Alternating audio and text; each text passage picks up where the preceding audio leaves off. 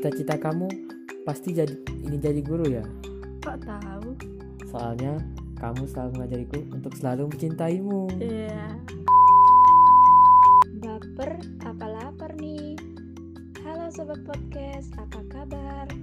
Semoga selalu dalam keadaan sehat ya. Perkenalkan, nama saya Tika Evi. Kali ini saya tidak sendirian, akan ada dua teman saya yang akan sharing dengan tema Jangan bersandar pada pengertian sendiri. Selamat mendengarkan. Perkenalkan, nama saya Anung Siwi Prabandari. Saya mau sharing tentang apalah arti sebuah nilai. Apakah kalian pernah menyontek saat ujian? Ayo, jujur. Jawab dalam hati saja ya. Apabila pernah menyontek, saya mau tanya, bagaimana perasaannya saat menyontek? Deg-degankah atau malah semangat? Semangat karena menyontek satu-satunya kunci mendapatkan nilai yang bagus atau bagaimana? Motivasi apa yang menyebabkan menyontek saat ujian? Tidak belajar, tidak percaya diri dengan jawaban sendiri, atau khawatir mendapatkan nilai yang buruk atau tidak sesuai harapan. Kali ini saya akan membagikan cerita pengalaman saya terkait arti sebuah angka pencapaian atau nilai. Seberapa penting nilai bagi kalian? Apakah nilai sebagai jaminan kesuksesan? Aduh, pusing gak sih mikir nilai? Pada saat saya sekolah menengah ke atas, orang berlomba-lomba masuk sekolah favorit Mungkin kalian salah satu alumni yang mendapat kesempatan bersekolah di sekolah favorit di daerah kalian. Begitupun dengan saya. Persaingan mendapatkan nilai sangat kental terasa. Jujur, saya bukan siswa yang berambisi terhadap nilai. Tapi bisa saja kalian yang mendengarkan ini adalah siswa yang memiliki ambisi terhadap nilai. Itu tidak salah semua orang punya keunikan masing-masing, tidak boleh disamaratakan. Pada saat SMA, saya pernah mendapatkan nilai C pada salah satu mata pelajaran. Sakit, kecewa, atau lainnya tidak saya rasakan. Saya hanya kaget karena hanya mata pelajaran itu yang mendapat nilai C. Saya tertawa seolah menertawakan diri sendiri. Apa pun hasilnya, tetap saya syukuri Berbeda mungkin respon kalian ketika mendapatkan nilai C. Saya selalu menghargai hasil kerja keras sendiri tanpa bantuan orang lain pada saat ujian. Menurut saya, ketika mendapatkan hasil ujian tanpa bantuan orang lain atau menyontek, itulah hal yang lebih penting daripada sebuah angka nilai. Nilai karakter jujur lebih penting. Hasil ujian adalah hasil kerja keras sendiri, sangat-sangat berharga. Mencari orang pintar itu banyak, tapi mencari orang jujur pada zaman seperti ini apakah mudah? Sepertinya sulit, tapi saya percaya masih ada orang-orang jujur. Apalah artinya mendapatkan nilai A namun hasil dari menyontek? Itu salah satu perbuatan yang tidak jujur. Tidak apa-apa bila pernah melakukan hal tersebut. Namun, hal tersebut jangan dilakukan lagi ya. Saya selalu merenungkan Ibrani 4 ayat 13. Dan tidak ada suatu makhluk pun yang tersembunyi di hadapannya. Sebab segala sesuatu telanjang dan terbuka di depan mata dia, yang kepadanya kita harus memberikan pertanggungan jawab. Sebenarnya setiap soal ujian yang diberikan itu untuk menilai kemampuan kita Itulah sebabnya mengapa kita harus mengerjakannya dengan jujur sesuai dengan kemampuan diri kita sendiri.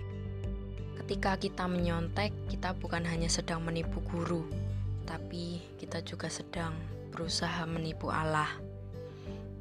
Padahal tidak ada satupun yang tersembunyi di hadapannya. Mungkin kita pernah merasakan kecewa pada saat memperoleh nilai yang tidak sesuai harapan kita diingatkan melalui Matius 11 ayat 28. Marilah kepadaku semua yang letih lesu dan berbeban berat, aku akan memberi kelegaan kepadamu. Jelas bahwa Yesus Kristus adalah satu-satunya yang dapat memberi kelegaan kepada jiwa kita. Bila saat ini merasa hidup dalam kekecewaan, letih lesu, dan berbeban berat, maka ayat ini sangat tepat untuk direnungkan. Apalah artinya cuma kumlot tanpa dibarengi dengan kemampuan life skill yang mumpuni dalam kehidupan. Kemampuan menghadapi kehidupan merupakan kemampuan yang luar biasa yang didapatkan salah satunya dari organisasi. Oke, kita lanjut ya.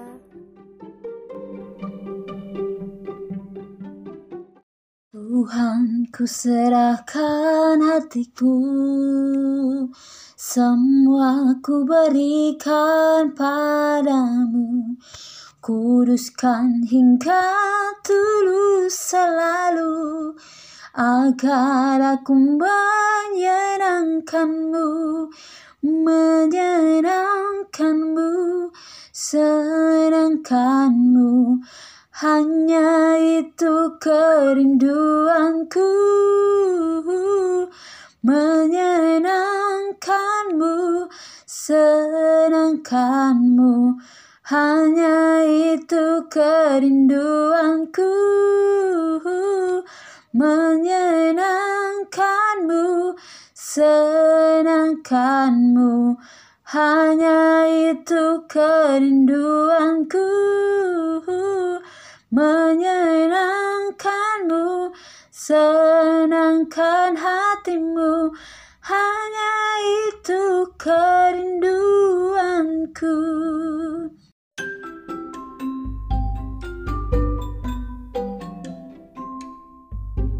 Perkenalkan, nama saya Silpa. Melanjutkan tadi yang telah disampaikan oleh Anung kita nggak perlu terlalu mencari nilai yang bagus. Yang penting kita berusaha sebisa kita dan bagaimana kita siapkan diri kita untuk terjun ke dalam masyarakat bisa kita terapkan ilmu dan pengalaman yang kita miliki semasa kuliah. Saya juga bersyukur pada saat saya mengikuti organisasi lembaga kemahasiswaan banyak hal baru yang saya dapatkan yang sebelumnya saya tidak mendapatkan itu. Karena memang birokrasinya itu sangat teratur sesuai jalur. Jadi bisa saya ambil pengalaman. Bagaimana mengurus keuangan, bagaimana mengurus administrasi, dan bagaimana cara kita bisa menjalin relationship dengan orang lain. Kita juga taat aturan, kita bisa bekerja sama, dan juga kita diajar untuk bertanggung jawab dalam setiap pekerjaan yang kita lakukan. Itu semua saya dapatkan dalam organisasi. So, karena memang butuh ketekunan seseorang sehingga bisa menggapai apa yang dia inginkan. Dan juga hal penting bagaimana kita menghargai pendapat orang lain attitude kita harus baik dan sopan. Salah satu masalah dalam organisasi dan keluarga orang tidak memiliki komitmen untuk memastikan orang lain bagi diri mereka. Intinya, tanpa keterlibatan, tidak ada komitmen. Itu kuncinya. Akan tetapi, ketika seseorang dewasa, hidupnya mempunyai arti tersendiri, dan juga mereka menginginkan keterlibatan dan bermakna jika mereka tidak terlibat, maka mereka tidak merasa perlu untuk menerima, dan kita juga memiliki masalah motivasi yang tidak dapat dipecahkan, maka itulah dalam organisasi dibutuhkan yang namanya waktu, kesabaran, keterlibatan, keterampilan, dan juga ketulusan. Prinsip yang benar dan keberanian serta integritas untuk menyelaraskan sistem, struktur, dan manajemen dengan visi dan misi bersama dalam organisasi untuk melayani serta dapat menciptakan kesatuan dan komitmen yang luar biasa. Catatan penting bagi kita semua berusaha untuk mengerti orang lain merupakan hal yang sangat penting. Apa yang penting bagi orang lain haruslah sama penting bagi kita, sebagaimana orang itu bagi kita. Saya memiliki dua ayat Alkitab untuk menjadi motivasi kita. Kolose 3 ayat 23 demikian bunyinya. Apa pun juga yang kamu perbuat, perbuatlah dengan segenap hatimu, seperti untuk Tuhan dan bukan untuk manusia. Intinya, apa pun yang manusia lakukan di dunia ini, semua untuk menyenangkan hati Tuhan, bukan menyenangkan hati manusia. Ayat selanjutnya yaitu Matius 7 ayat pertama sampai ayatnya yang kedua. Demikian bunyinya. Jangan kamu menghakimi supaya kamu tidak dihakimi. Karena dengan penghakiman yang kamu pakai untuk menghakimi, kamu akan dihakimi dan ukuran yang kamu pakai untuk mengukur akan diukurkan kepadamu. Intinya dari ayat ini adalah sebagai manusia kita tidak punya hak untuk menghakimi sesama manusia. Yang mempunyai hak untuk menghakimi adalah Tuhan.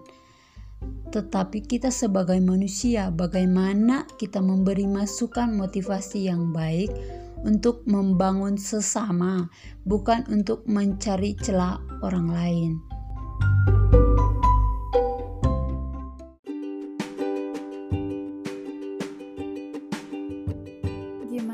sudah adem hati kalian? Atau tambah pusing? Semoga memberkati kalian ya. Saya punya satu pantun nih buat kalian semua. Siang-siang pakai kemeja, jangan lupa untuk diikat. Anak Tuhan selalu ke gereja, pulang-pulang membawa berkat. Apabila ada kata yang salah, kami mohon maaf ya. Terima kasih, Tuhan Yesus memberkati.